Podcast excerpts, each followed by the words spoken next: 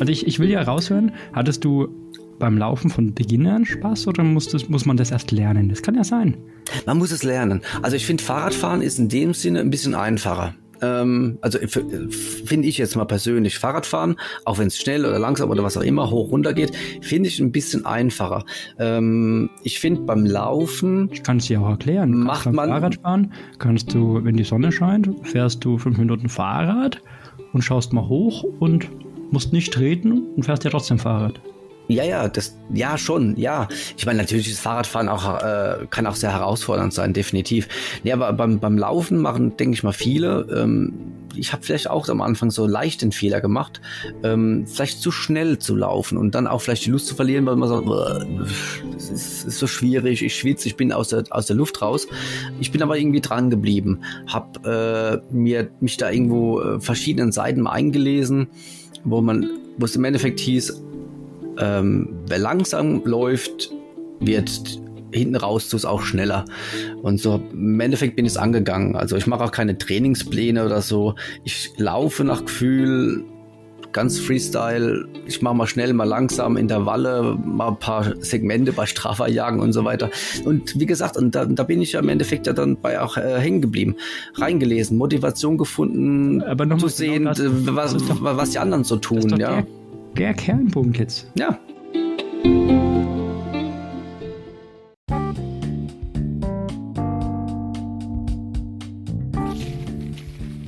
Thorsten, guten Morgen. Guten Morgen, lieber Flo. Guten Morgen, liebe Zuhörerinnen und Zuhörer. Zum Morgenspaziergang. Überraschung. Und wieder mal ist es gar kein richtiger Morgen. Oh, morgen ist für uns eigentlich, wenn wir um 3 Uhr oder 4 Uhr aufstehen und loslaufen. Ja, so oft haben wir das aber auch nicht gemacht, oder? Ja, für die Tour müssen wir es doch denken. Ja, wir sind absolute Morgenmenschen. Wir treffen uns immer um 5 sonntags zum Laufen. Da gibt es übrigens eine Early Bird Episode, wo wir das ganz hoch heißen. Und seitdem bin ich, glaube ich, kein einziges Mal mehr morgens aufgestanden. Nein, aber wir laufen selbst sonntags gern, aber schon um 7 oder 8. Das machen wir. Also, das ist für manche Menschen auch Sonntagmorgen mitten in der Nacht. Scheiße. Wir patschen hier jetzt, also das Wetter im Juli, sagt mal. Wer von euch hat den Teller nicht aufgegessen? Uns hat es leider unseren Plan für das Wochenende ein bisschen durcheinander gewirbelt, oder? Zerschossen. 3 Freundschaften gekündigt und 5 sind unter Vorbehalt. Und da zähle ich mich dazu. Ich habe mich selber unter Vorbehalt gesetzt. Wir haben uns jetzt wochenlang auf unsere Berge gefreut. Und wie sieht die Situation derzeit in den Bergen aus? Ja, nass. Nass und nass. Also lieber Marco, übrigens keine Kritik. Wir hatten ja drüber gesprochen. Das ist ja ganz normal. Und lieber Hansi, ja, Dauerregen im Albachtal. Wir wollten eigentlich 10 Summits erklimmen. Mega geile Tour. Aber anstelle dessen sind wir am lahmen Arsch. Oder heißt es hier anders? Ja, und da bestehe ich drauf. Der lahme Winkel. Wir sind mitten im Bayerischen Wald. Und es ist geil hier. Gerade Bilder gepostet, die Hammer sind. Vor allem Thorsten beim Pinkeln ist am besten. Habe ich gar nicht gepostet, aber kommt noch. Können wir das schneiden? Ja, größer. Größer schneiden. Man schneidet immer größer. Okay, ja, also mal einen kurzen Review. Wir haben uns dazu entschieden, dass wir unbedingt Mikromaterial brauchen. Der letzte coole Podcast mit dem Peter und dem Flo vom laufenden Decken aus Wien war geil. Aber nachher hat man uns ja gar nicht gehört. Stimmt's? Ja, wir sind ausbaufähig. Ja, und wir werden ausbauen. Big Business ausbauen. Ja, unsere Ergüsse sollen ja schließlich alle mitbekommen. Ja, pst. Unsere verbalen Ergüsse. Ja. Okay, ich habe ein geiles, cooles Interview gemacht mit einem United Runners of Pfalz, dem Andi Dahlmann, auch genannt Andi. Und der hat einen eigenen Podcast, den Muskel und Kater. Bitte sofort abonnieren. Und wichtig ist, ach ja, wir müssen wieder den Disclaimer machen. Ihr müsst Geld schenken, Haufen Hütte und Haufen Holz und ganz viel, wie hatten die, Patreons und sonstiges. Und zwar nicht uns, sondern Flo und Peter. Von laufenden Decken, weil wir sind noch nicht so weit. Aber die verdienen es. Also alle eure Schotter bitte rüber zu denen direkt am Schlossplatz in Wien abladen. Da muss es irgendwo einen Fort Knox geben und da wohnt der Peter und der Flo. Ja, das ist so ein großes Gebäude, sieht aus wie so ein Geldspeicher. Liebe Grüße nach Wien. Genau, genau. Werbung Ende. Und was war das? Ja, genau, und der Muskel und Kater Podcast ist auch cool. Vor allem bitte hört den Ausdauer Extreme Episode mit dem Tobi Robb. Also der coolste, krasseste Triathlon-Mann, den man so machen kann, hat der Andi interviewt. Und es lohnt sich, reinhören. Und den habe ich wiederum interviewt. Weißt du, was der gemacht hat? Der hat im Juni eine 800 Kilometer Challenge gemacht. In einem Monat ist er 750 Kilometer gelaufen. Rad gefahren? Nein, jeden Tag 20 bis 25 Kilometer. Das nenne ich mal ein Brett. Ich habe gerade Zeit. Ja, Zeit. Aber ne, du hast schon Zeit, weil er hat auch erklärt, wie er es gemacht hat. Er ist einfach in die Arbeit gelaufen, hin und zurück. Das würde bei dir auch klappen. Ja, gut, aber du hast es ja nicht nur mit dem Laufen. Nee, ich bin ein Laufverweigerer. Ja, Laufen ist eh blöd. Ja. So, was machen wir jetzt hier in dem schönen Bayerischen Wald? Ach so, laufen, Mist. Laufen. Ja, genau. Aber geile Türen. Also, später, wir machen jetzt in einer halben Stunde nochmal einen Podcast, könnt ihr gleich nochmal reinhören. Und Thema Strava gegen Komoot. Wer wird gewinnen? Seid ihr Stravaianer oder kommt ihr aus dem Planeten Komoot? Ja, für mich eindeutig Komoot. Ja, mehr dazu später nach der Werbung. Also wir laufen und was cool ist, die sind natürlich geplant, ich sage jetzt noch nicht über welche App, AI. Und haben solche coolen Namen wie... Heute, am Freitag, laufen wir. Ja, das ist der Grenzgang zum Matterhorn des Bayerischen Waldes. Voigt. Ich krieg das nicht so gut hin. Und morgen laufen wir. Morgen haben wir die 8000er Tour auf dem Gipfel im Wald. Also wie heißt die genau? 8000er Tour. Das ist 8000er Tour, ne? Auf den Gipfel. Also das sind nicht 8000 Meter, sondern 8000er. Hm. Okay. Wir machen 8.000 an einem Tag. Ja, 8.000, genau. Ui, ein Wasserfall. Und am Sonntag gibt es als Aperitif, wie heißt das am Schluss? Als Schnaps danach. Die Räuber- und Wäldertour. Nein. Alle kommt's nüber in den Wald. Voll schön. Genau. Die haben gute Schnäpse. Ja, die werden wir noch probieren müssen. Jetzt laufen wir erstmal. Und jetzt müssen wir erstmal wie heißt das? Wenn man einen Übergang macht, beim Radiomoderator heißt das einen, liebe Zuhörer, wie heißt das? Eine Überleitung? Ja, da gibt es einen Namen dafür. Nee, gut, tue ich nachher googeln. Oder ihr schickt es mir einfach. Also Überleitung ist, macht Laufen von Anfang an Spaß oder kommt der Appetit beim Essen. Darüber haben wir diskutiert und jetzt bin ich gespannt, was der Lauf-Veteran Thorsten dazu sagt. Hat dir dein erster Lauf Spaß gemacht? Mein allererster Lauf? Ja. Warum? Es hat sich geil angefühlt. Wann war denn das? Dein allererster Lauf? 99. War nicht allzu früh. Na, das ist erst... Wir reden jetzt keinen vom Ultralauf oder Marathon. Einfach nochmal. Nee, du bist gestern außen. Damit noch im letzten Jahrtausend und damit fühle ich mich schon wie ein Opa. Ja, okay. Müssen wir ein wenig wieder laufen. Okay, 99. Und du weißt jetzt noch, wie du dich gefühlt hast. Ja. Ja, beeindruckend.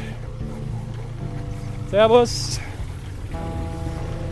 Ja, so. Ja, meine These ist, am Anfang tut doch Laufen auch weh und man läuft zu schnell und hat zu hohe Ziele. Das ist meine These. Stimmt die These? Für mich war es Zeitvertreib. Ich war Schüler, mir war langweilig. Schau mal links am Boden.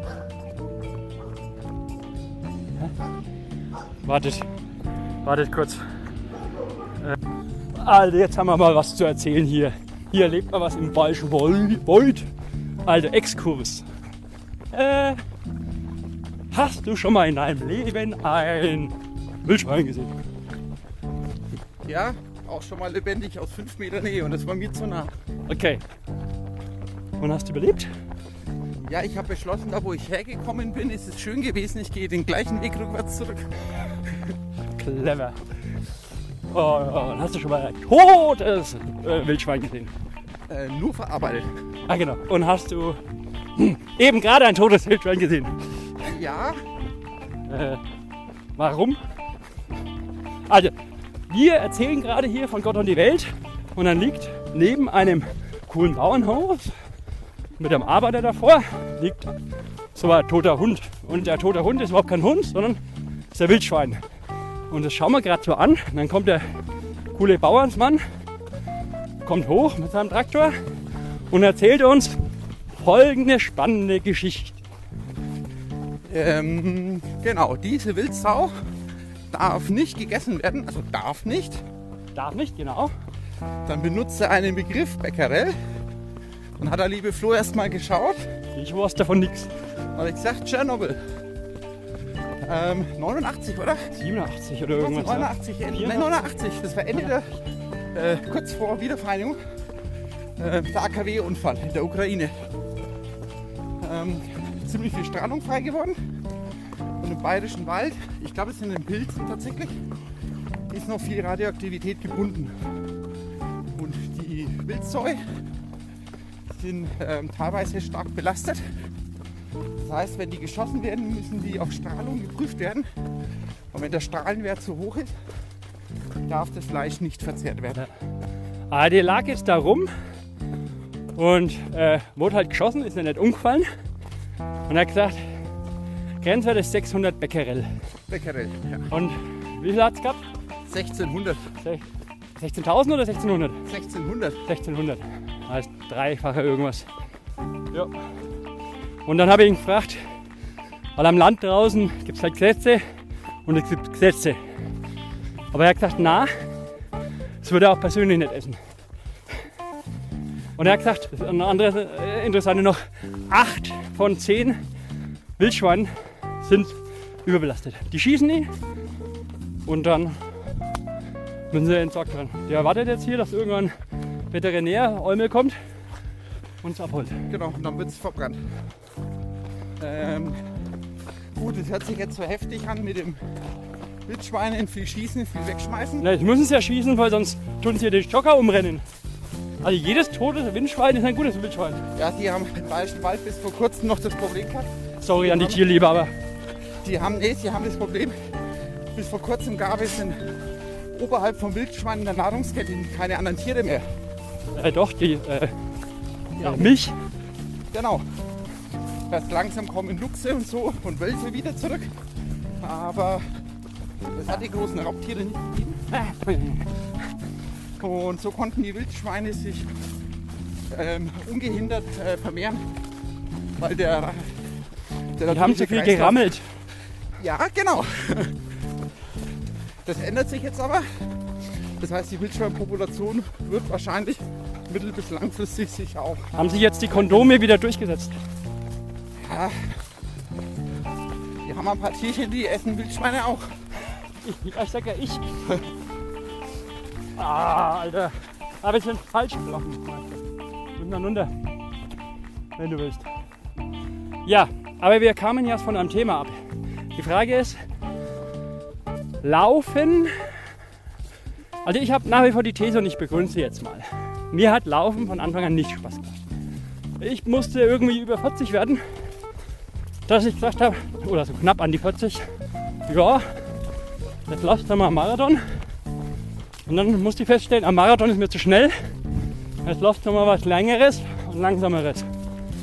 Und da ist meine Frage nach wie vor, warum kommt bei mir das Spaß haben erst mit dem Appetit beim Essen und nicht davor? Und ist das nicht bei den anderen auch so? Mit der Schlussfolgerung, um das mal abzukürzen, gute Leute, fangt das Laufen an, aber nehmt euch keine Ziele vor, sondern lauft einfach. Und lauft langsamer. Und wenn dann jemand sagt, boah, ein 7er Schnitt, damit kommst du aber Marathon nie an, dann sagst du, schleich die. Ich laufe kein Marathon, ich laufe 100. Ja, jetzt musst du erstmal. Nee, ich weiß schon, was du sagen wolltest. Erst einmal lauft ihr nur für euch selber und für niemand anders. Und nein, man muss keine Wettkämpfe machen, um ein glücklicher Läufer zu werden.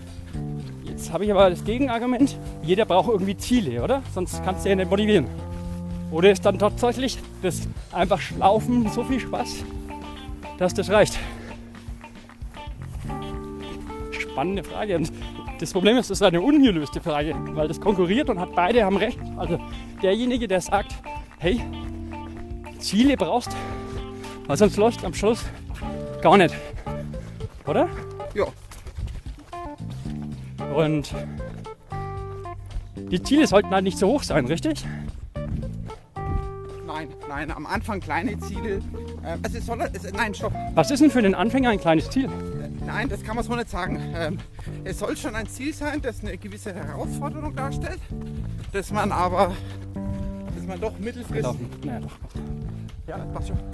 mittelfristig erreichen kann, weil wenn es zu leicht ist, ist es kein Ziel. Dann fehlt die Motivation. Dann kürze ich mal ab. Es gibt immer einen wichtigen Ansatz, der zählt vor allem beim Ultralaufen und den kannst du runterbrechen aufs ganze Leben. Macht euch ein mega krasses Überziel, ein Hammerziel. Und weil du das nicht erreichen kannst, brauchst du kleine Mini-Ziele. Ja? Also, wie hat es der gute Bernd Nuss gesagt, wenn ihr jetzt 66 Langdistanzen in Folge macht, dann denkt er unmöglich an 66 Langdistanzen in Folge. Da wird er einen Kreislaufkollaps kriegen. Sondern er denkt jetzt erstmal, jetzt geht er 2 Stunden schwimmen. Ja.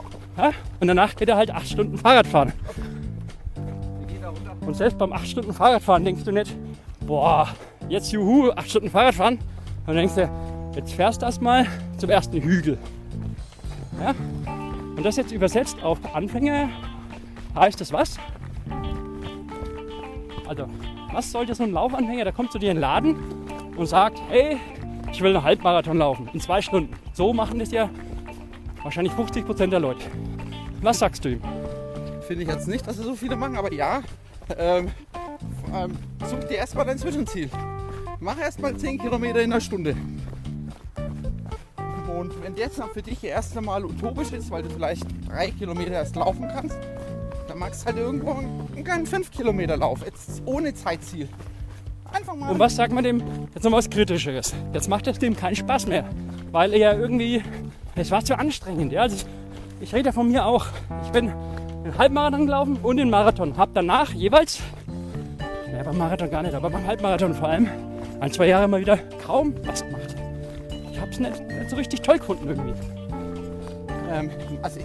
Oder verzeiht mir, also es war mir nicht wichtig genug. Ja, genau. Also ich finde sportliche Ziele, also wenn ich zurückdenke und ich über sportliche Ziele, mit denen ich wirklich glücklich und zufrieden war und ich heute noch mit Begeisterung dran denke, dann waren das aber alles Ziele, die schon im Rahmen des Möglichen waren, die aber wirklich für mich hart bis sehr hart waren. Also, ja, aber jetzt redest du wieder von dir. Du sollst jetzt mal für einen Laufanfänger denken. Ich glaube, das ist aber allgemeines Prinzip. Wirklich stolz ist man nur auf Sachen, auf die man hinarbeiten musste und die man nicht geschenkt bekommt. Okay, also wir geben dem Laufanfänger ein Megaziel in die Hand. Genau. Und machen ihm aber etwas leichtere, aber immer noch fordernde Zwischenziele. Das ist geil. Weil dann bleibt die Motivation. Was wäre denn ein typisches, also das heißt für den Laufanfänger, alter Falter, du läufst dann Marathon. Genau. Ja, dann macht man halt Zwischenziele. Und 10 Kilometer. Wie lang glaubst du, jetzt mal Nebenfrage, jetzt bin ich davor kaum gelaufen. Ja, mit all den Problemen, Zähnen, Muskeln, Gewicht. Und ich will einen Marathon laufen. Und ich sag dir bewusst, hey, die ganzen Deutels, die auf die Uhrzeit schauen, die können mich mal. Also nur ankommen. Und ankommen heißt meistens irgendwie so eine Zeit von 6 Stunden sollte man nicht überschreiten, weil das hält jetzt. Ja, also es gibt manche Leute, die sagen, ein Marathon mit 3 Stunden ist leichter als 6 Stunden. Weil läufst halt trotzdem 6 Stunden. Ne? Das muss dein Körper erstmal können.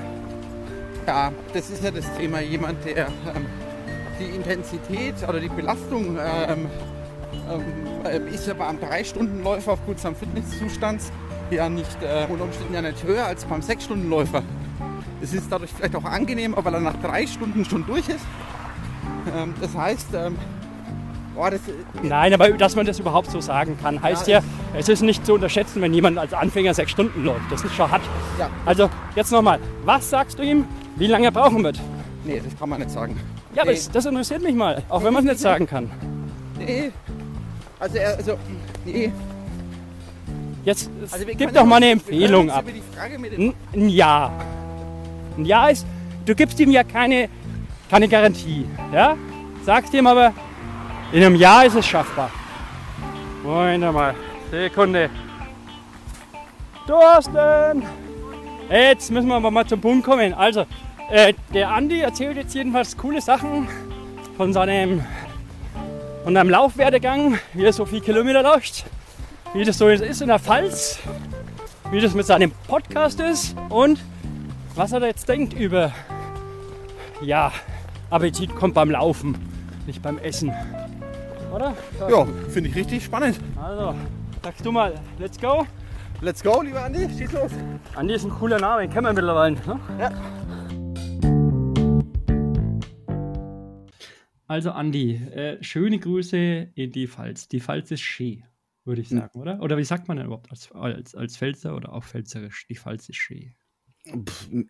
Im Endeffekt kannst du sagen, auf die Pfalz und dabei hebst du dein Glas und trinkst halt einen schönen Schluck Rieslingscholle.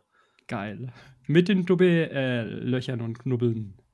Aber erklär mal einen Nicht-Pfälzer, was ein Dubbe-Glas ist. Das ist im Endeffekt das, was wir in der Pfalz sagen, was für andere ist, eine Blume war's, das ist für uns ein Dubbeglas. Also im Endeffekt ist es ein leicht konisches Glas mit so Vertiefungen drin.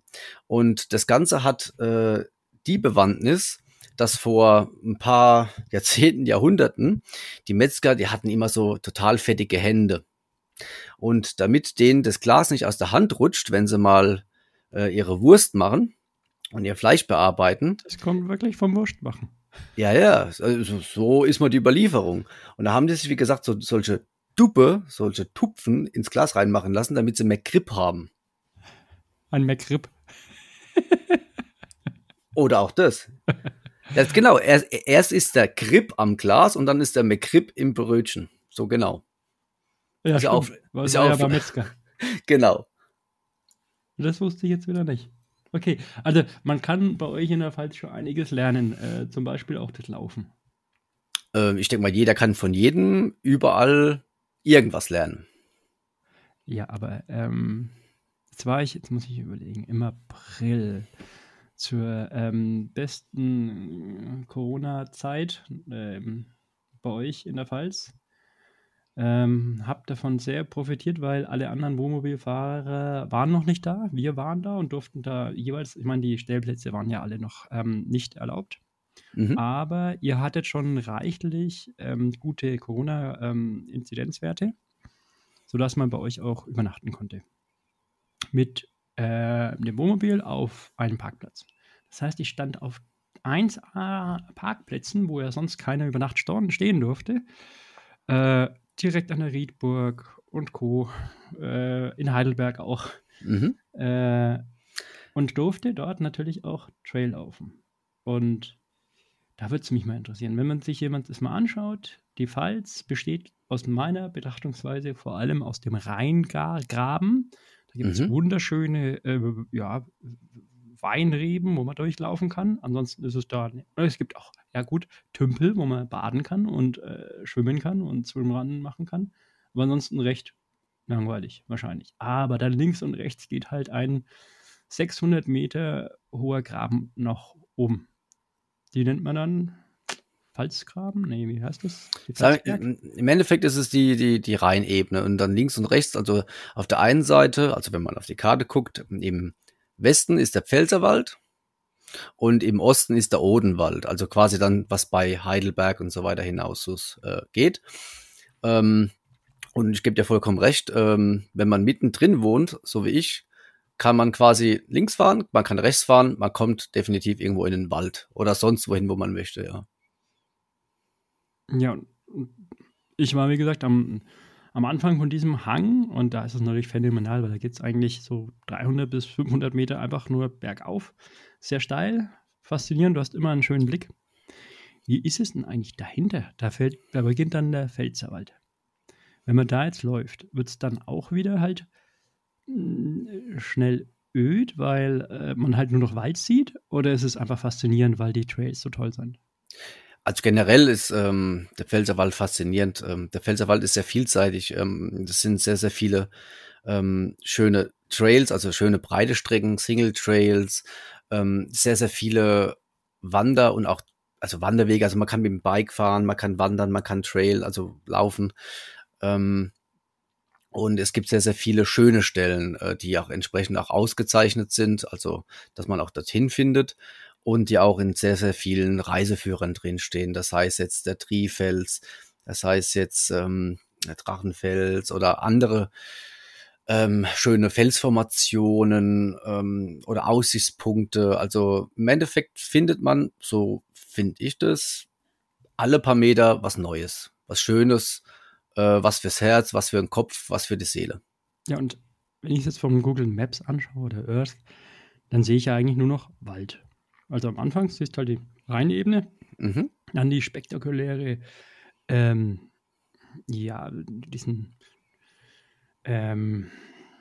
Ausblicksplattform jeweils des ersten Berges vor der Rheinebene und dann nur noch Wald. Also meine Frage ist, gibt es dann ab und zu auch immer wieder schöne Blicke oder siehst du eigentlich dann nur noch Wald? Ja, du musst nur gucken, dass du ein bisschen nach oben kommst an der Lichtung oder mit einem freien Blick auf die Rheinebene und der Ausblick ist unbeschreiblich.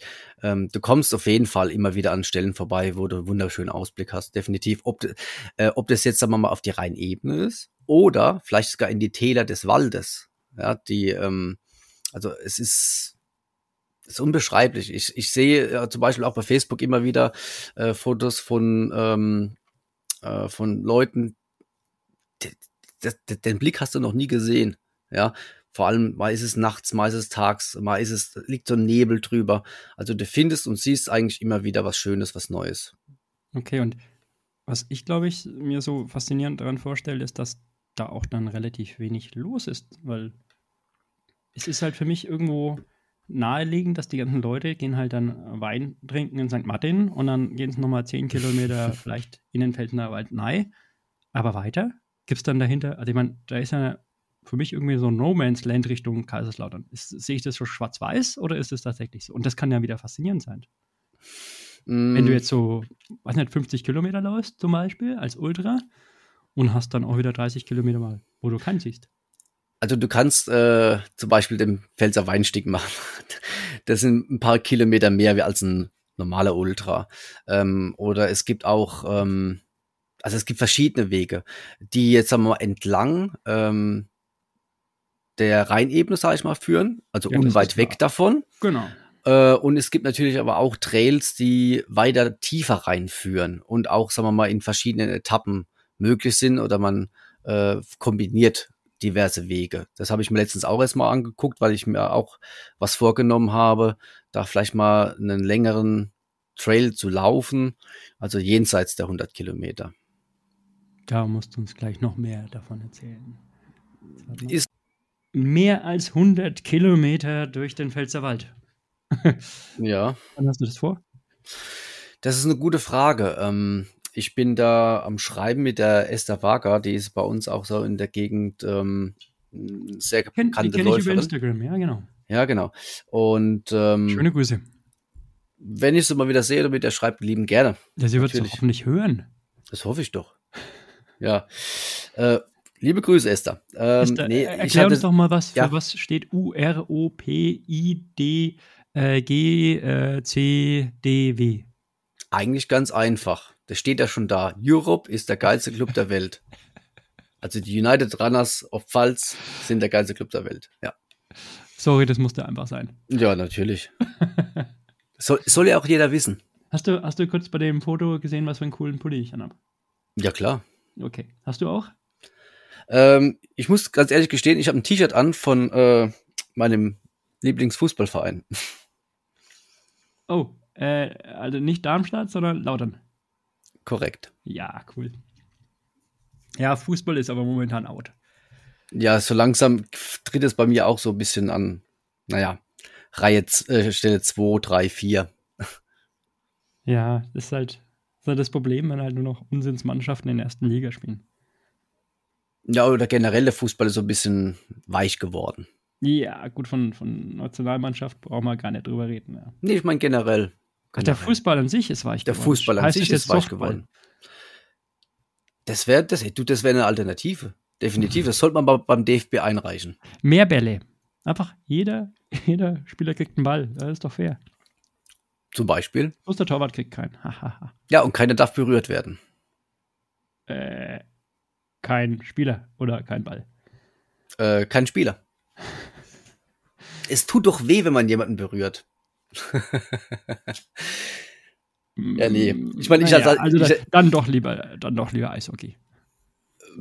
Oder Football. Finde ich auch sehr interessant. Na, Rugby ist eigentlich ein cooler Sport, wenn du das schon mal gesehen hast. Habe ich gesehen, aber deswegen mag ich eher Football, weil es dynamischer ist. American Football? Natürlich American Football. Oh mein Gott, ich war ja mal in Irland, insofern kann ich da nicht mitreden. Ich sag richtigen Männer-Rugby-Sport. Wo die Leute sich berühren dürfen, übrigens. Ja. Genau. Okay, aber wieder zurück zu den 100 Kilometern durchs Nirgendwo laufen. Und von wo bis wo hattest du das vor? Oder was ist der Plan? Also im Endeffekt, es gibt den Pfälzer Höhenweg, der geht so um die 113 Kilometer. Sind doch die Pfalz-Trails, oder? Das geht einmal quer entlang des Pfälzerwaldes, ja. Entlang oder quer? Eigentlich durch den Pfälzerwald. Und das ist, glaube ich, 113, 114 Kilometer. Und da hat die Esther gemeint, ja, sie würde dann eher den Pfälzer Waldpfad ganz gern mal laufen. Und der geht von Kaiserslautern nach Schweigen. Und das sind dann insgesamt 140 Kilometer.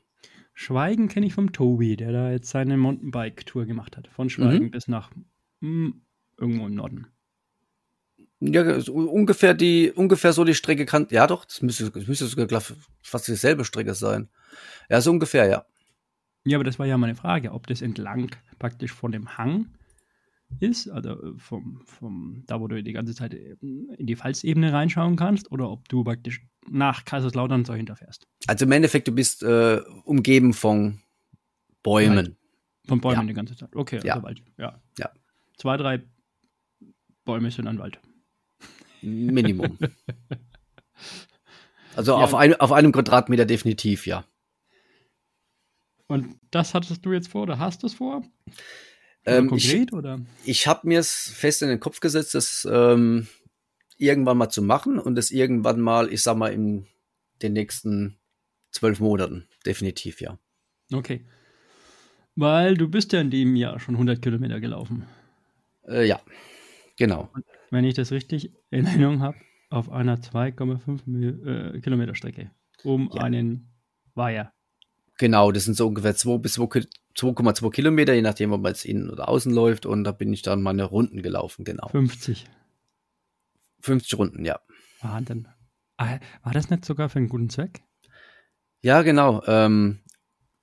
Die United Runners sammeln dieses Jahr für den Kindernotarztwagen Geld, also Spenden. Über PayPal wird das Ganze momentan soweit gemacht.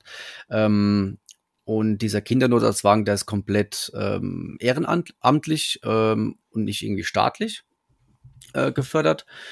Und deswegen ist es eigentlich auch wichtig, dass sie entsprechend unterstützt werden. Da habe ich dann einen Aufruf gemacht, dass ich dann das eben entsprechend vorhabe, diese 100 Kilometer zu laufen.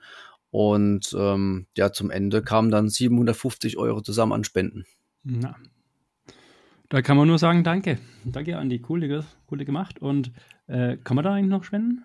Ja, natürlich. Wenn jetzt jemand das hört und sagt, definitiv. Was ist denn eigentlich ein Kindernotarztwagen? Also einfach erklärt, Genau, also im Endeffekt muss man nur, man muss eigentlich nur bei also www.united-runners-of-pfalz.de und dann kommt man auch in der oberen Zeile auf Spendenaktion und dann kommt man quasi auch direkt auf die Möglichkeit, dass man mit einem Klick dann was spenden kann. Das Ganze, wie gesagt, geht über PayPal, wird 1:1 dann am Ende des Jahres dann an, in dem Fall, den Kindernotarztwagen gehen.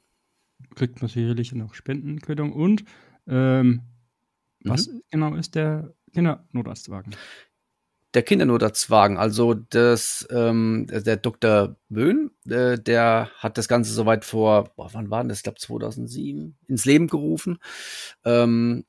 Und dieses Fahrzeug ist eigentlich soweit, also dafür da oder ausgestattet, um Babys, Kleinkindern und so weiter entsprechend das Leben zu retten, beziehungsweise halt eben medizinisch zu versorgen. Naja, aber also das erklärt sich ja irgendwo von selbst. Aber ja. Die können anscheinend nicht mit den normalen Notärzten. Ach so, fahren, meinst du das? Ja gut, die Ärzte, die den Wagen, ich sag mal, betreuen und da mitwirken, die sind komplett alle ehrenamtlich. Das sind ganz normale Ärzte, die nee, ich meine jetzt was anderes. Jetzt habe ich ja, weiß nicht, einen Einjährigen daheim. Ja. Und da passiert irgendwas. Ja. Und ich stelle fest, oh Mist, jetzt schnell jemanden anrufen. Was passiert, wenn ich jetzt da die normale Rufnummer an... Ach so. Können die nicht mit... Oder sind die dann schneller? Oder geht es wirklich darum, dass die spezialisiert sind? Ja, verstehe. Ja, natürlich. Die sind spezialisiert. Das sind Kinderärzte hauptsächlich. Wenn man die Notrufnummer wählt, also das Ganze ist bei uns im Umkreis von 30 Kilometern, ich sag mal, um Speyer, sagen wir mal rum, weil der ist in der Nähe von Speyer ansässig. So, und wenn man die Notrufnummer wählt und gibt entsprechend an, was für einen Notfall man hat und es ist halt eben ein Kind involviert, dann wird dann dieser Kindernotarztwagen in den allermeisten Fällen direkt dann kontaktiert und der fährt dann los. Mhm. Aber wir hätten irgendwo ein Problem, wenn dieser Kindernotarztwagen nicht da wäre, ne? Weil ich habe das ja gelesen bei euch und war schon beeindruckt, dass die so und so viele Fahrten schon gemacht haben und hätten es die nicht gemacht, dann wären vielleicht ein paar Kinder, hätten schlimmere Erfolgen oder dergleichen gehabt, weil der normale Dienst, den man sich so vorstellen kann vom Notruf, der reicht da nicht aus. Insofern ist das eine tolle Sache, also bitte unterstützt es, ihr da draußen. Genau, und ich finde generell, also Laufen hat ja oft irgendwie was mit sozialen Zwecken zu tun. Das findet man relativ oft, dass irgendwelche Läufer sich motivieren dadurch, dass sie auch Spende aufrufen und das funktioniert wirklich überraschend gut. Freut mich. Du wer bei uns auf der Homepage steht ja auch, ne? Wer sich bewegt, kann was bewegen. Ja. Und diesen Spruch finde ich eigentlich verdammt gut. Ob man das Ganze für sich irgendwie macht oder sagt, okay, ich fordere mich heraus und somit fordere ich euch heraus, da irgendwie mitzuwirken, ein Teil davon zu sein. Und das finde ich eigentlich ganz gut.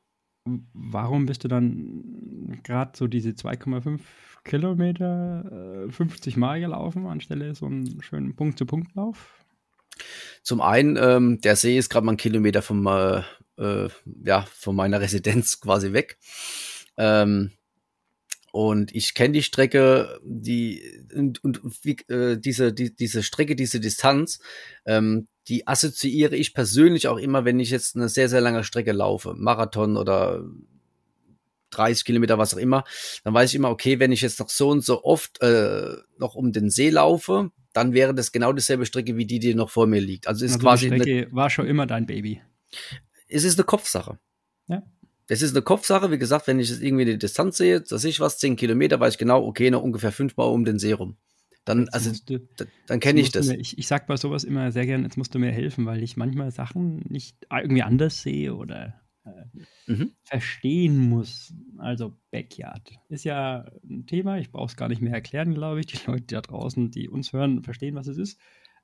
Backyard ist für mich eine Kopfsache, so wie du selber sagst. Also, ja. Wir haben wieder festgestellt, ich persönlich bin kein Backyard-Läufer.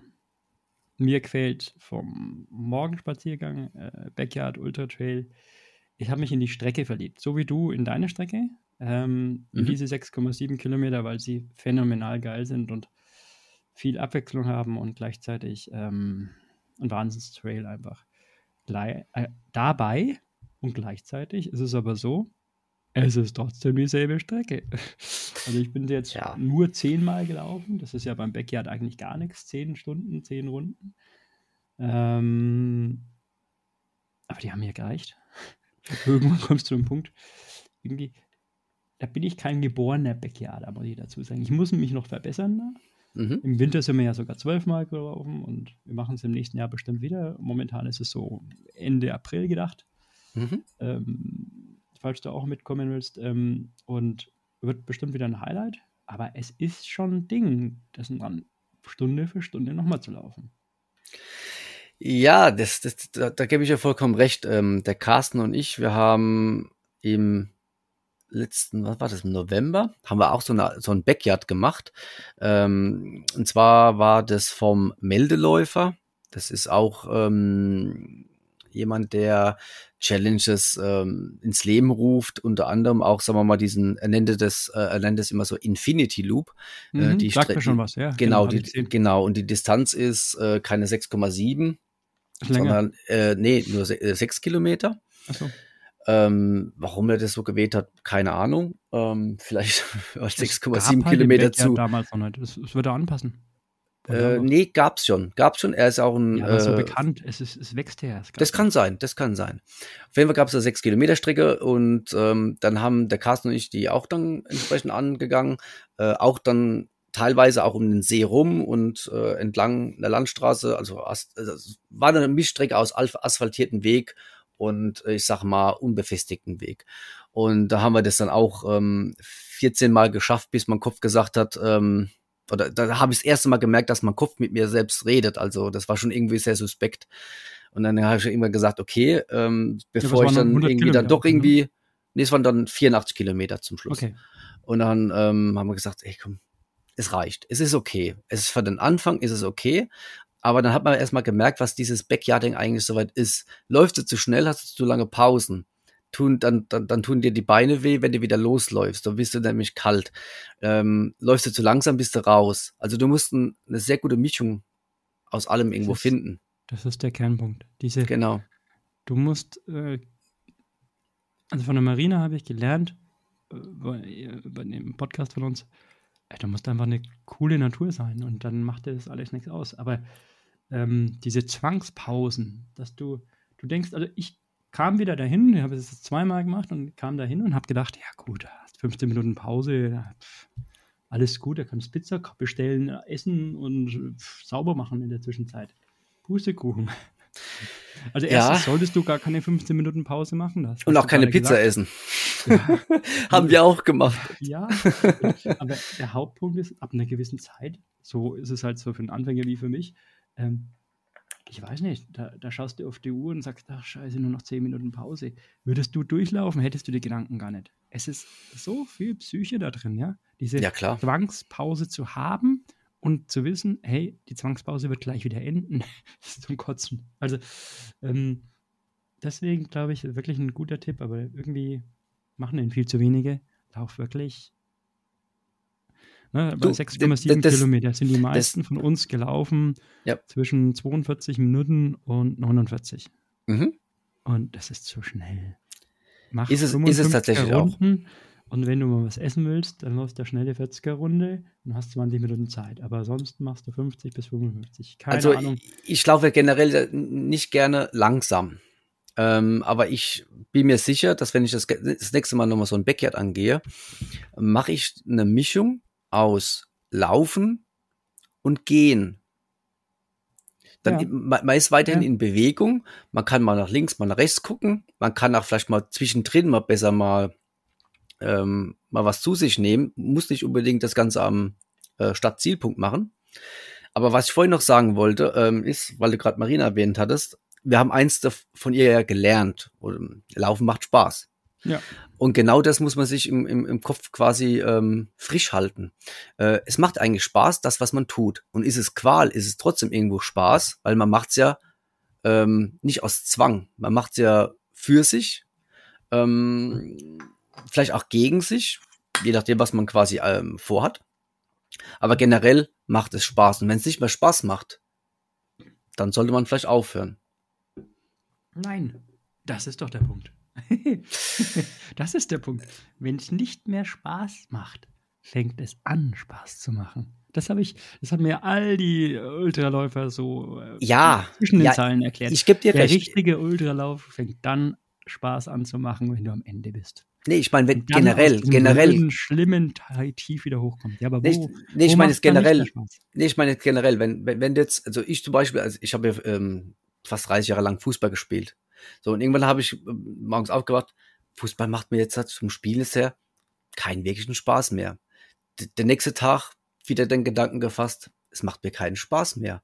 Und so habe ich irgendwann gemerkt, okay, an mehreren Tagen ist die eine und selbe Botschaft in meinem Kopf geblieben, Fußball als Mannschaftssport macht mir keinen Spaß mehr. So, und das war dann auch der Punkt, wo ich damals gesagt habe, ich höre jetzt mit Fußball, also mit dem Mannschaftssport auf. Ja, dann bin ich halt eben auch aufgegangen wie so ein Hefezopf. Und dann habe ich halt irgendwann mal wieder dann nach 3-4 Jahren zum Sport gefunden. Das war halt eben anfangs Fahrradfahren, dann auch Laufen. Und dabei bin ich hängen geblieben. Das ist eine gute Erklärung. Und ich dachte, weil das, was ich meinte, ist diese Ultra-Tiefs. Ne? Ja, also, natürlich. Wenn du sagst, hey, es kotzt dich jetzt alles an. Wenn du dann wieder hochkommst, und du schaffst es körperlich. Ich habe es leider jetzt beim letzten Backyard auch dann körperlich nicht mehr geschafft. Und körperlich zu erholen, ist so eine Sache. Psychisch kommst du durch, wenn du dich durchprügelst. Und dann ist das nächste Hoch halt noch so viel cooler. Aber ich glaube, das wirklich Schlimme an dem Backyarding ist die Nacht. Wenn der Kopf anfängt, müde zu werden, wenn du anfängst, vielleicht zu stolpern, wenn du das ist genau der Punkt, den du sagst, und dann will man sich dann trotzdem nochmal pushen. Und dann ist genau der Wendepunkt. Macht es überhaupt noch Sinn, gesund überhaupt anzukommen? Macht's immer. Natürlich, logisch. Und genau das war der Punkt, wo ich damals gesagt habe zum Carsten, ich breche jetzt hier ab, weil ich nicht mehr wusste, okay, schaffe ich es, nochmal die Runde zu machen und gesund anzukommen, ohne irgendwie hinzufallen, voller der Müdigkeit und so weiter. Das ist ein Lernprozess. Wie ein Kind lernt irgendwie mal zu gehen, zu stehen, zu laufen. Ja, und genau das ist beim Backyarding oder auch beim Laufen generell. Man muss es lernen. Das Ganze verstehen, das ganze Konzept zu verstehen und vor allem sich selbst zu verstehen. Jetzt habe ich die spannende Frage dazu. Also du hast beim Fußballspielen den Spaß verlernt, verstehe ich. Ja. Hast du beim Laufen wiedergefunden sofort oder musstest du auch lernen, den Spaß zu haben beim Laufen? Also hast du von Anfang an Spaß gehabt und hast eine Motivation gehabt oder kam es eher so, der Appetit kam beim Essen? Also generell, wie gesagt, habe ich angefangen, wieder Fahrrad zu fahren. Also ich muss sagen, ich habe dann immer angefangen, zur Arbeit zu pendeln. Das sind so knapp 13 Kilometer mit dem Fahrrad. Und irgendwann habe ich gedacht, hey, man kann ja mal hinlaufen. Ne? Und dabei ist es eigentlich mehr oder minder geblieben. Also mein Auto, das steht eigentlich mehr rum, weil ich meistens mit dem Fahrrad und mit dem fahre und laufe. Ich habe auch gemerkt, ich habe jetzt mittlerweile fast 15 Kilo runter, seit den letzten 2 Jahren. Also von 85 jetzt auf 70 runter. Oh, das ist wenig, ja. Ja, also es tut mir auch gut, ich bin so fit wie nie. Aber tatsächlich muss ich sagen, ich habe gedacht, okay, läufst du mal so ein bisschen und so zum Abnehmen, zum wieder reinkommen. Und dann habe ich mich dann für einen Halbmarathon angemeldet. Das war dann so 3 Monate, nachdem ich angefangen habe, mich überhaupt wieder zu bewegen. Und als ich den durch hatte, dann habe ich richtig Blut geleckt. Da habe ich gedacht, ey, da geht noch mehr. Ja, aber dann bist du für den Halbmarathon bist du gelaufen, aber du hattest noch nicht richtig Spaß, sondern erst beim Rennen. Ich hatte eine riesen Vorfreude auf den Lauf. Ich dachte mir, okay, ein Halbmarathon, ja, das ist dann doch schon eine Herausforderung. Hat dir beim Laufen, Lauftraining, das hat schon Spaß gemacht? Vorfreude ist was anderes. Ja, auf jeden Fall. Es hat mir Spaß gemacht. Man war in der Natur. Mehr als das Fahrradfahren?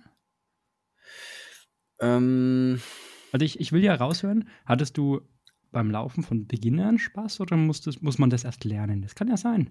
Man muss es lernen. Also ich finde, Fahrradfahren ist in dem Sinne ein bisschen einfacher. Also finde ich jetzt mal persönlich Fahrradfahren, auch wenn es schnell oder langsam oder was auch immer hoch runter geht, finde ich ein bisschen einfacher. Ich finde beim Laufen... Ich kann es dir auch erklären. Fahrradfahren kannst du, wenn die Sonne scheint, fährst du 5 Minuten Fahrrad und schaust mal hoch und musst nicht treten und fährst ja trotzdem Fahrrad. Ja, schon. Ich meine, natürlich ist Fahrradfahren auch, kann auch sehr herausfordernd sein, definitiv. Ja, aber beim Laufen machen, denke ich mal, viele, ich habe vielleicht auch am Anfang so leicht den Fehler gemacht, vielleicht zu schnell zu laufen und dann auch vielleicht die Lust zu verlieren, weil man sagt, es ist so schwierig, ich schwitze, ich bin aus der Luft raus. Ich bin aber irgendwie dran geblieben, habe mich da irgendwo verschiedenen Seiten mal eingelesen, wo es im Endeffekt hieß, wer langsam läuft, wird hinten raus auch schneller. Und so im Endeffekt bin ich es angegangen. Also ich mache auch keine Trainingspläne oder so. Ich laufe nach Gefühl, ganz Freestyle. Ich mache mal schnell, mal langsam, Intervalle, mal ein paar Segmente bei Strava jagen und so weiter. Und wie gesagt, und da bin ich ja im Endeffekt ja dann bei auch hängen geblieben. Reingelesen, Motivation gefunden, zu sehen, was die anderen so tun, ja. Der Kernpunkt jetzt. Ja. Die Frage ist, wenn du so einen Laufanfänger siehst oder jemanden, der, ja doch, ein Laufanfänger, ab wann macht es ihm eigentlich Spaß? Weil eigentlich, ich rede auch von mir selber, keine Ahnung, ich bin jetzt auch schon ein paar Jährchen alt. Du bist ja auch gar nicht mehr der Jüngste. Ich habe gedacht, du wärst so 30 oder dergleichen. Nee. Und also die ersten 20, 25 Jahre in meinem Leben, da bin ich mal 4-5 Kilometer gelaufen und das war anstrengend und ich fand es nicht gut. Man hat es halt gemacht, damit man fit bleibt, ne? Aber so mal den Moment, wo du rausgehst und es richtig genießt, hatte ich nie, sondern kam irgendwann aber der Moment, wo ein Freund, der Hansi, den du ja auch kennst über die Runners, hast ihn aber persönlich noch nicht kennengelernt, der hat dann mal gesagt, wirklich kurz nach Silvester, er meldet sich jetzt für einen Halbmarathon an. Das war 2015, vor 6 Jahren. Und dann habe ich gesagt, gut, aus der Schnapsidee wurde eine gute Idee. Genau, mache ich doch mit. Ja? Warum habe ich das gemacht? Es ging eigentlich eher um vielleicht war es bei dir auch so, halt, wenn nicht jetzt, wann dann? Du bist jetzt alt genug. So, hat es dann Spaß gemacht? Definitiv. Nein, es war viel Leiden. Es war schon Spaß gemacht, ja, aber nicht so, wie es jetzt momentan Spaß macht.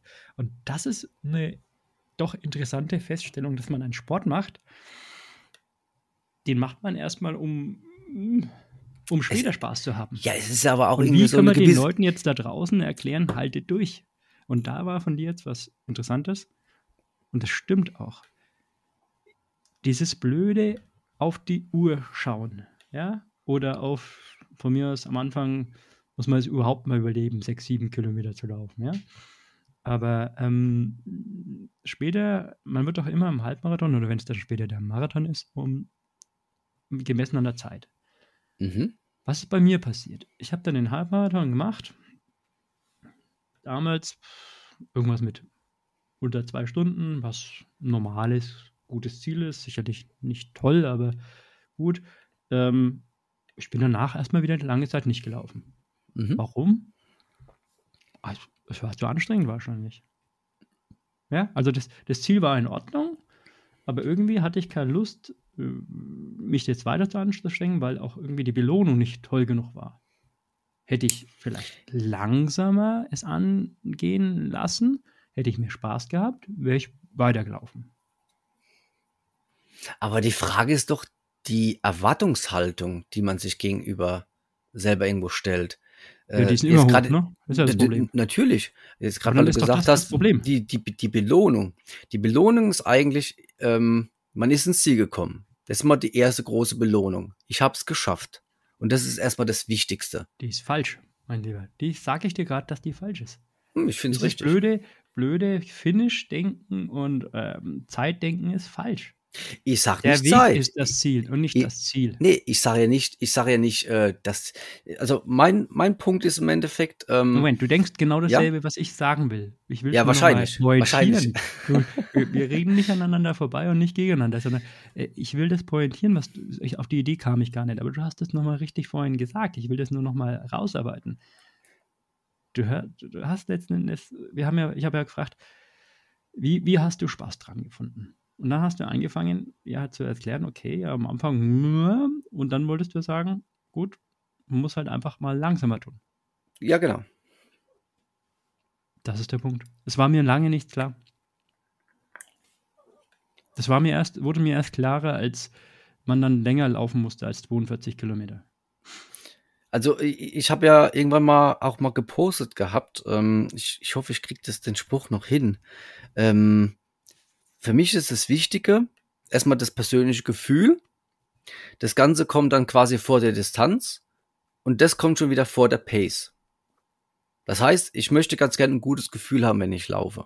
So, dann, wenn ich mir eine gewisse Distanz vorgenommen habe, möchte ich die auch schaffen. Und dann ist mir vielleicht sogar die Pace egal. Ja, wenn ich sage, ich möchte heute ganz gerne 30 Kilometer laufen, weil ich da und da hinkommen möchte, ja, bringt mir das nichts, wenn ich loslaufe wie ein Irrer, aber dann vor allem keine Puste mehr habe und sage, nee, passt nicht, ich breche jetzt ab und laufe wieder nach Hause. Ja, und habe nicht das gesehen, was ich gerne sehen wollte. Bringt nichts. Ja gut, wir haben jetzt das Problem, wenn wir von uns selber sprechen, haben wir natürlich auch das Problem, wenn wir jetzt Ultraläufer sind, dann brauchen wir auch gewisse Umfänge. Das heißt, man muss auch laufen. Genau. Jetzt muss ich dir aber persönlich sagen, bei meinen Trainingsläufen macht mir eigentlich fast jeder Kilometer Spaß. Mhm. Das liegt aber auch daran, momentan laufe ich wieder auch schneller, weil ich bestimmte andere Ziele habe. Mhm. Dann leidet man natürlich. Aber auch das, wenn ein Leiden Spaß macht, dann ist es in Ordnung.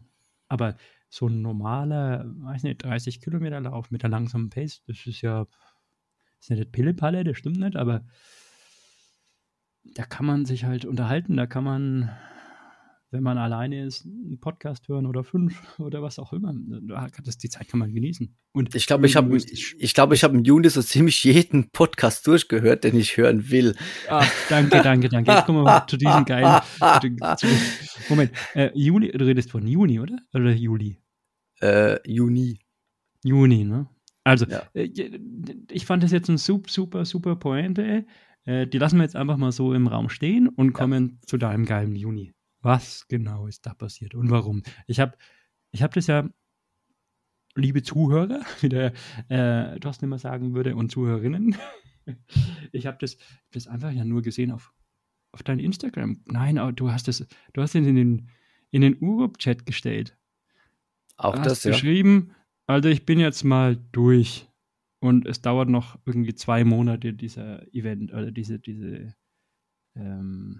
erklär mir nochmal. Also ich habe nur einen irrewitzigen Betrag, also eine irrwitzige Zahl gesehen, die du in diesem Monat schon gelaufen bist. Mhm. Jetzt erzähl du. Ja, also, weil wir gerade vorhin beim Meldeläufer waren, der hat auch wieder für so eine irrwitzige Challenge irgendwie den Aufruf gestartet. Und zwar ging es dieses Mal darum, ich greife mal ganz kurz zurück, im letzten Juli 2020 waren es die Distanz vom Goldsteig Ultra Race, das waren 661 Kilometer in 31 Tagen. So, die habe ich damals schon gemacht. Und jetzt ging es quasi drum, im Juni. In wie vielen Tagen? Im letzten Jahr waren es 31 Tage. Das war damals der Juli. Darf ich da kurz einhaken? Ja. Im Thorsten sein guter Freund, der Andi, der heißt auch Andi. Ich weiß bloß nicht, wie der im Nachnamen heißt. Und der muss auch unbedingt zu uns mal kommen. Der war beim Laufend nicht Entdecken-Podcast, sondern noch irgendein, beim Bewegt-Podcast. Da musstest du nur anhören. Okay. Der hat das nonstop mit 6 Stunden Schlafen in 5 Tagen oder sowas gemacht. Den Goldsteig? Ja. Ja, das ist also genau das. Der Goldsteig, ist das der im Bayerischen Wald? Ja. Ja, verrückt. Genau, total verrückt. Also vor allem, man bekommt... Schöne Grüße an Andi, wenn er hört. Ja, genau. Ich muss ihn unbedingt kennenlernen. Ja, und vor allem auch schöne Grüße an Michael Frenz, und das ist der Meldeläufer. Ja. Und der hat es auch schön dann quasi dann... über den Kilometereintrag auch visualisiert, wo man gerade auf der Strecke wäre. Und das, ich finde das ja richtig klasse. Und da hat er gesagt, die richtig Guten machen das in 5 bis 7 Tagen. Also im Endeffekt jeden Tag ein Hunderter. Und das, damals hat man halt eben 31 Tage Zeit gehabt für, sagen wir mal, Otto-Normalläufer. Und dieses Jahr ging es darum, der nannte das die Astronauten-Challenge sozusagen. Da ging es dann darum, dass man eine gewisse Fitness haben muss, wenn man im All eine gewisse Distanz laufen möchte. Auf dem Laufband halt eben, da oben irgendwo auf der ISS oder so. Das hat eine gewisse wissenschaftliche Grundlage. Und da ging es darum, man konnte sich 3 Sterne verdienen. Das heißt, der erste Stern 250 Kilometer, der zweite Stern 500 Kilometer, der dritte Stern 750 Kilometer in 30 Tagen. Das heißt, umgerechnet eigentlich pro Tag im Schnitt 25 Kilometer. Wo ich ja vorhin ja sagte, dass meine Arbeitsstrecke ca. 13 Kilometer sind, also einfacher Weg. Ach, du bist einfach nur jeden Tag hin und zurück laufen. Sozusagen. Also ich hatte quasi nochmal zwischendrin einen Tag, wo ich gar nichts gemacht habe. Oder mal 1, 2 Tage, wo ich nur einmal gelaufen bin oder eine kurze Strecke gelaufen bin. Aber ich habe es dann so eingeteilt zum Schluss, dass ich dann wirklich, sagen wir mal, am letzten Tag gemütlich die 750 Kilometer voll gemacht habe. Cool. Was auch aber wieder eine kleine Hommage ist an die 750 €, die an Spenden reingekommen sind für den Kindernotarztwagen. Ja, genau. Und mir gedacht, hey, komisch, selbe Tal, warum? Mhm. Aber jetzt sag mal, 25 mal 7... Oder in 30 Jahren 750 durch 4,5. Ja, das sind irgendwas mit 200 Kilometer pro Woche, ne? Na, das müssten 187,5, glaube ich, sein. Ja, 190. Also. Pro Woche, ja. Wie schaffst du das verletzungsfrei? Also, das war ja. Ich habe dich schon gefragt, wie geht das? Also nicht übertreiben. Naja, aber übertreiben schon mehr. Es gibt so eine 10%-Regelung, die heißt, du solltest auf keinen Fall den wöchentlichen Umfang oder monatlichen Umfang über 10% steigern. Das heißt, um auf die 180 Kilometer zu kommen, brauchst du erstmal jede Woche, keine Ahnung, ich sage jetzt einfach mal, du brauchst 10 Wochen, um auf 180 Kilometer zu kommen. Kommt ungefähr hin. Also im Regelfall ist ja meine Laufdistanz in einer Woche irgendwas zwischen 80 und 100 Kilometer. Im Normalfall. Mhm. So. Also von daher ist es eigentlich anstatt. Ja, aber es ist ja trotzdem mehr als Verdopplung, ne? Also, ja, schon. Erstmal. Also ist da nichts passiert. Kann ja nichts passiert sein, anscheinend. Na, ich meine, hier und da zieht's mal ein bisschen, ja. Ich meine, aber jetzt nicht irgendwie, so, das ist so die innere Sehne, sag ich mal, im inneren Oberschenkel, die man so ein bisschen gezogen hat. Aber was für einen Laufstil hast du? Du meinst jetzt vom Aufsetzen vom Fuß? Ja, und wie viele Schritte pro Minute? Also im Regel, also wenn ich normal laufe, bin ich zwischen 170 und 180 Schritte pro Minute. Oder also nee.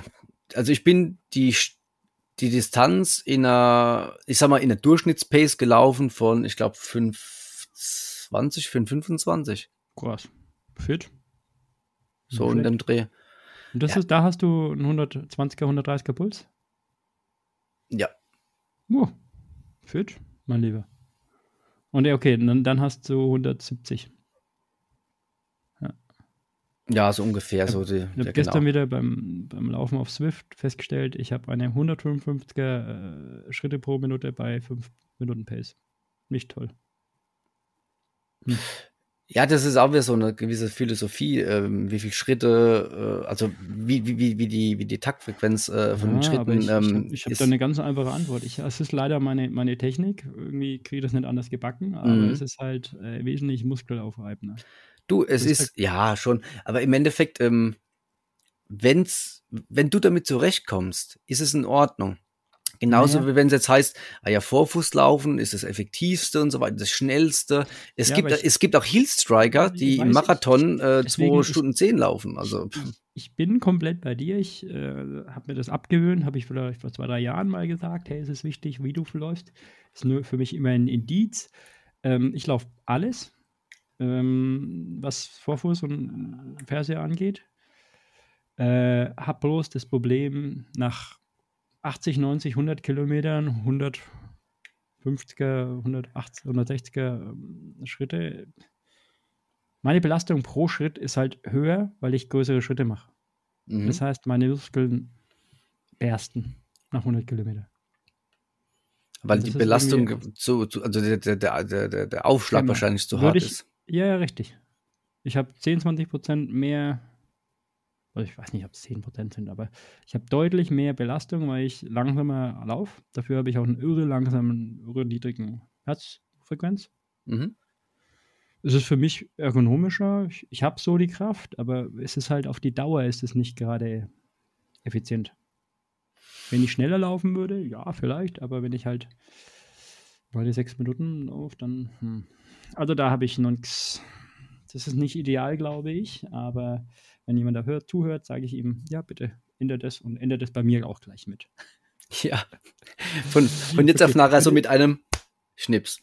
Ja, ja, das wäre natürlich schön. Ich meine, ich bin auch am Anfang mehr so der Heel-Striker, der Mittelfußläufer gewesen und versuche mich jetzt so peu à peu auch vom Kopf her umzustellen, so auf Vorfußlauf.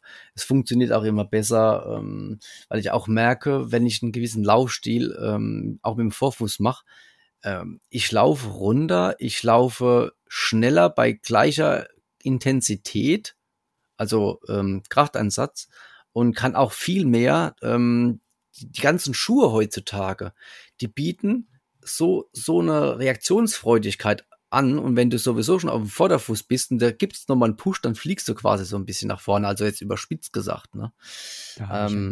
Und deswegen versuche ich das Ganze auch ein bisschen zu nutzen, das Ganze ein bisschen kennenzulernen. Es ist ein Prozess. Man kann nicht von heute auf morgen schnell laufen. Läufst du Hoka? Nee. Gar nicht. Noch nicht probiert. Ich weiß, du bist auch so, ich nenne es mal ein Laufschuh-Fetischist, wie ich es auch ganz gern einer wäre. Ich will, also ganz ehrlich, wenn es möglich wäre, hätte ich wahrscheinlich jede Woche 2 Paar neue Laufschuhe. Einfach nur mal rumzuprobieren, verschiedene Marken zu testen und so weiter und so fort. Aber ich habe jetzt momentan so 2-3 Paar Schuhe, die mir an meinem Fuß die fühlen sich da am besten an. Und das sind aktuell noch keine Hoka. Also, okay. Also ich brauche für meine Antwort auf diese Ineffizienz vom Laufstil, brauche ich einfach viele Schuhe, damit meine Füße unterschiedlich abgenutzt werden, und dann läuft es eigentlich mal ganz gut. Und ich habe gestern gesehen, dass die neuen, im September kommen die raus. Hoka? Ich finde es auch wichtig, die Schuhe ein bisschen zu wechseln, um dem Fuß auch so einen anderen Reiz zu geben. Definitiv. Und wie gesagt, die Schuhe, die da rauskommen, sind der Hammer.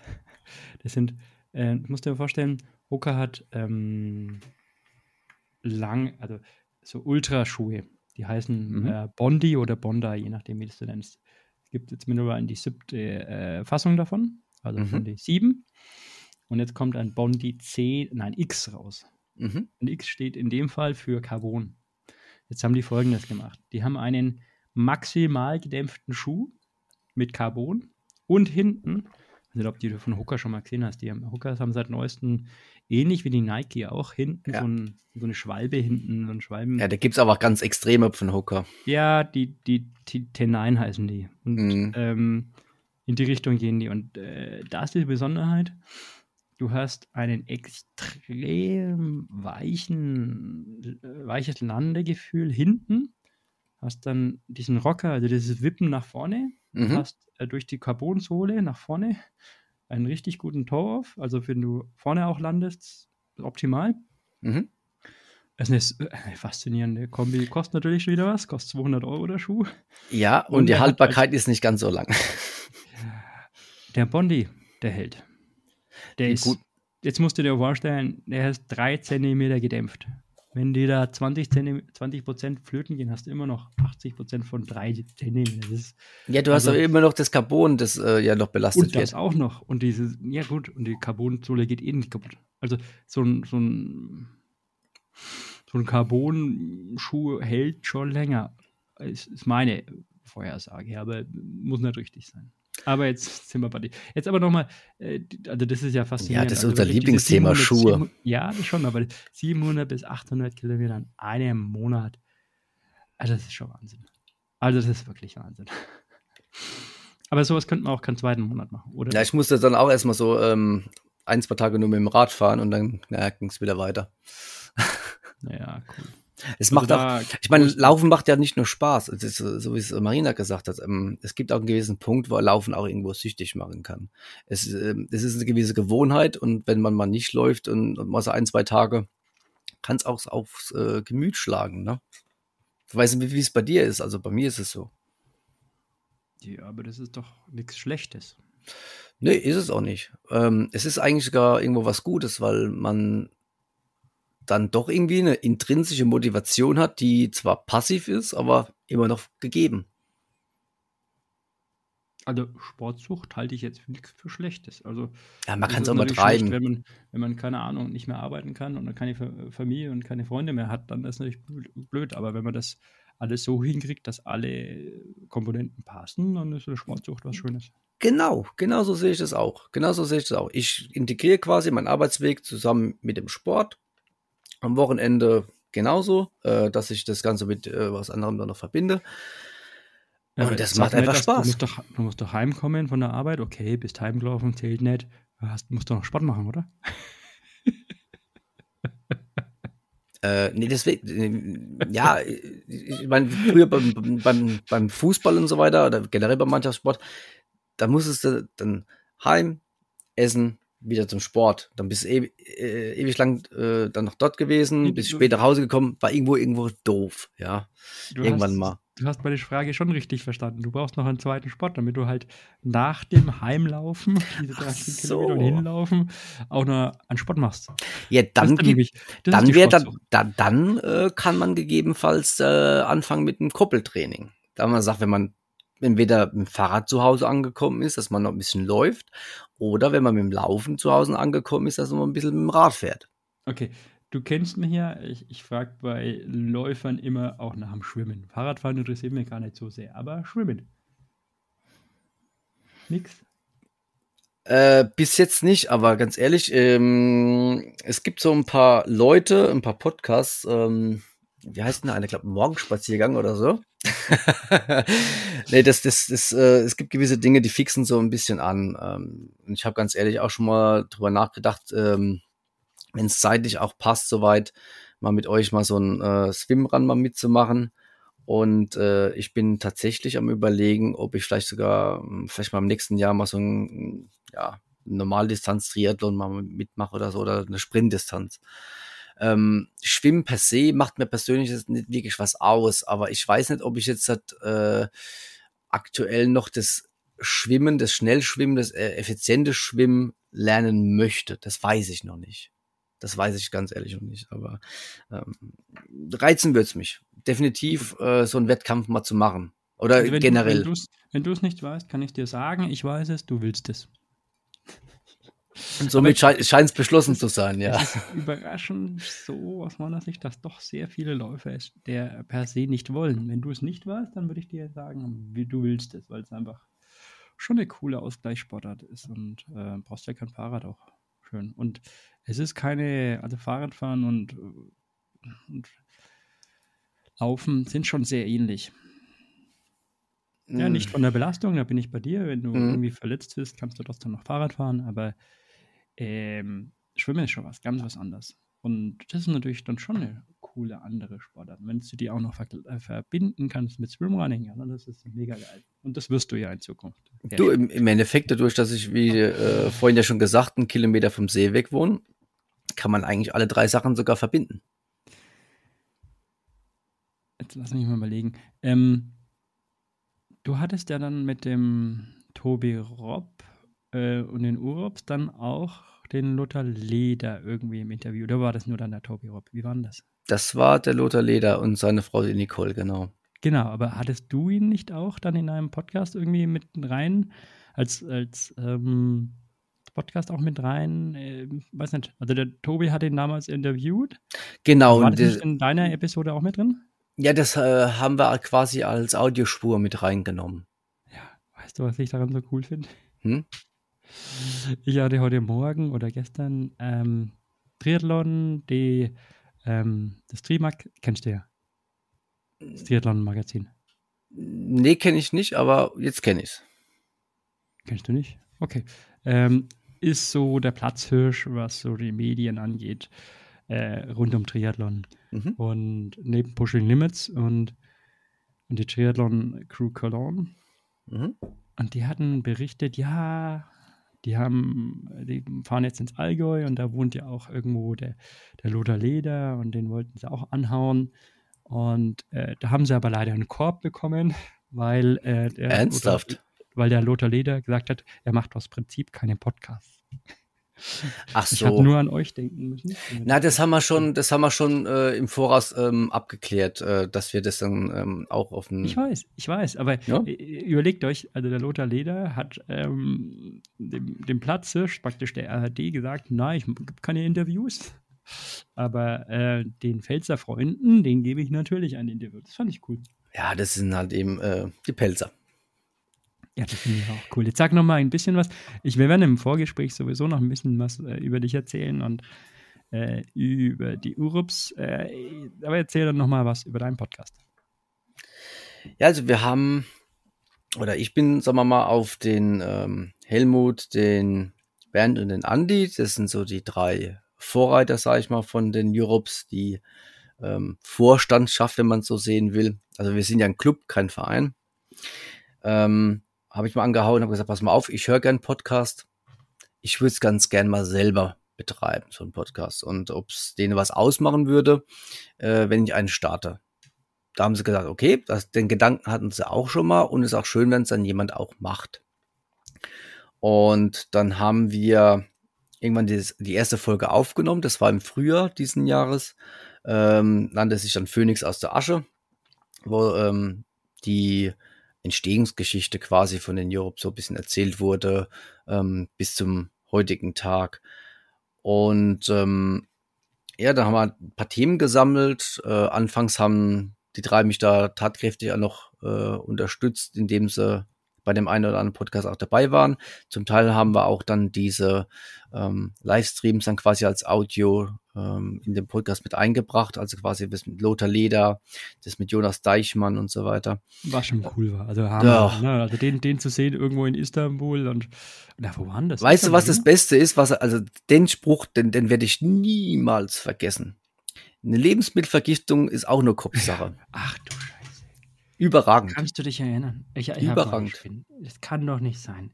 Ey, Leute, ja. Schaut euch wirklich auf YouTube, sucht einfach Urup und Deichmann. Schaut euch das an. Der wird euch erzählen, auf die Frage vom Tobi, ja, wie ist denn das Mittel? Er hat ja gesagt, der Deichmann, dann hatte ich 2, 3 Lebensmittelvergiftungen, hatte ich ja schon 1000-mal. Und ist ja nichts Großes. Und dann der Tobi, Schluck, Lebensmittelvergiftung. Was heißt denn das? Was machst du denn da? Ja, 10% weniger, ne? 10% halt weniger. Keine 14 Stunden, sondern nur 12. Ja, genau. Und sterben dabei, keine Ahnung, oder gehen ins Krankenhaus und er fährt statt 14, 12.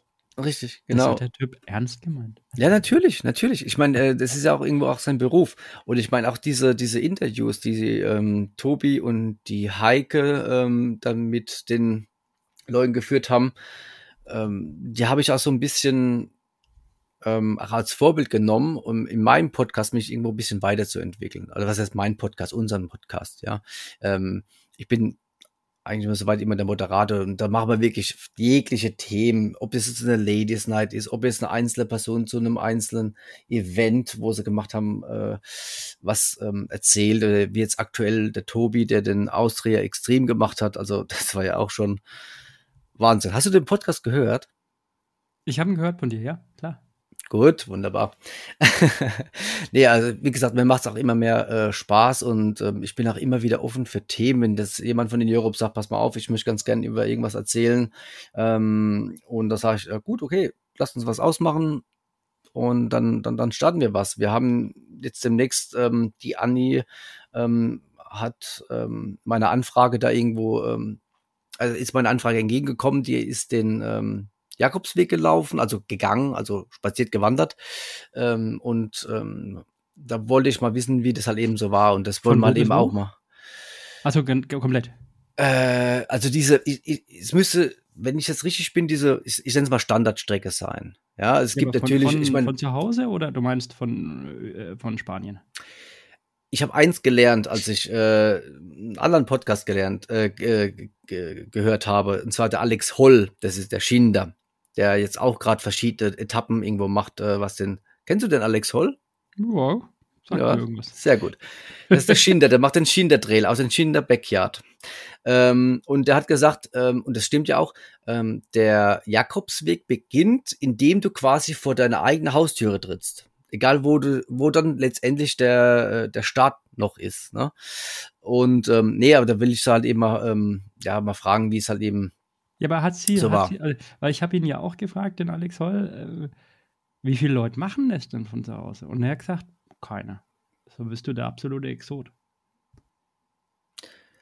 Der Alex ist ja wirklich von zu Hause aus wirklich los, so wie ich das gehört habe. Und dann ist dann ein paar Meter weiter, ich glaube, im Zug gefahren, bis er dann an der Stelle gekommen ist, wo er den offiziellen Weg quasi nehmen konnte, ja.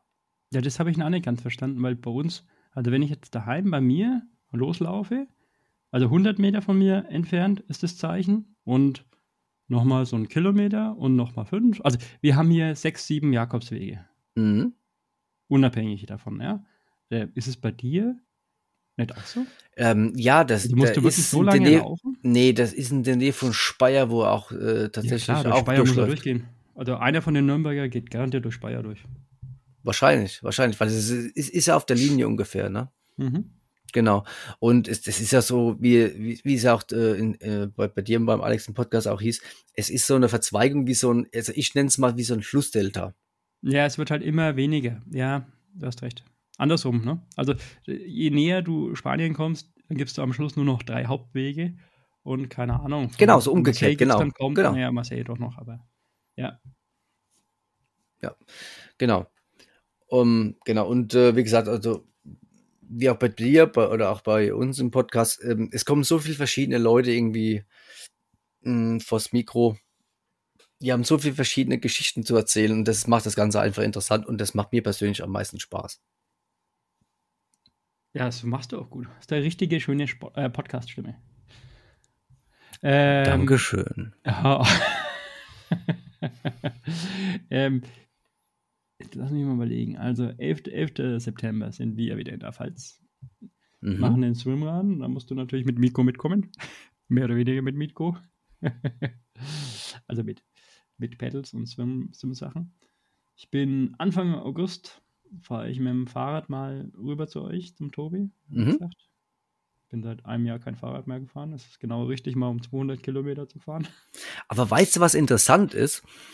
Wir haben doch ein Stab geht durch die Pfalz. Ich weiß, ja. So, und der Marco Voll, jetzt mal hier ein Aufruf an Marco. Also Marco, eins sage ich dir, wenn ich den Stab bekomme, dann bringe ich ihn zu dir, weil du gesagt hast, du bringst ihn zu Flo. Per Fahrrad. Und das wollen wir dann mal erstmal durchziehen. Ja, das Problem ist, wenn er dann bei mir wäre und ich bin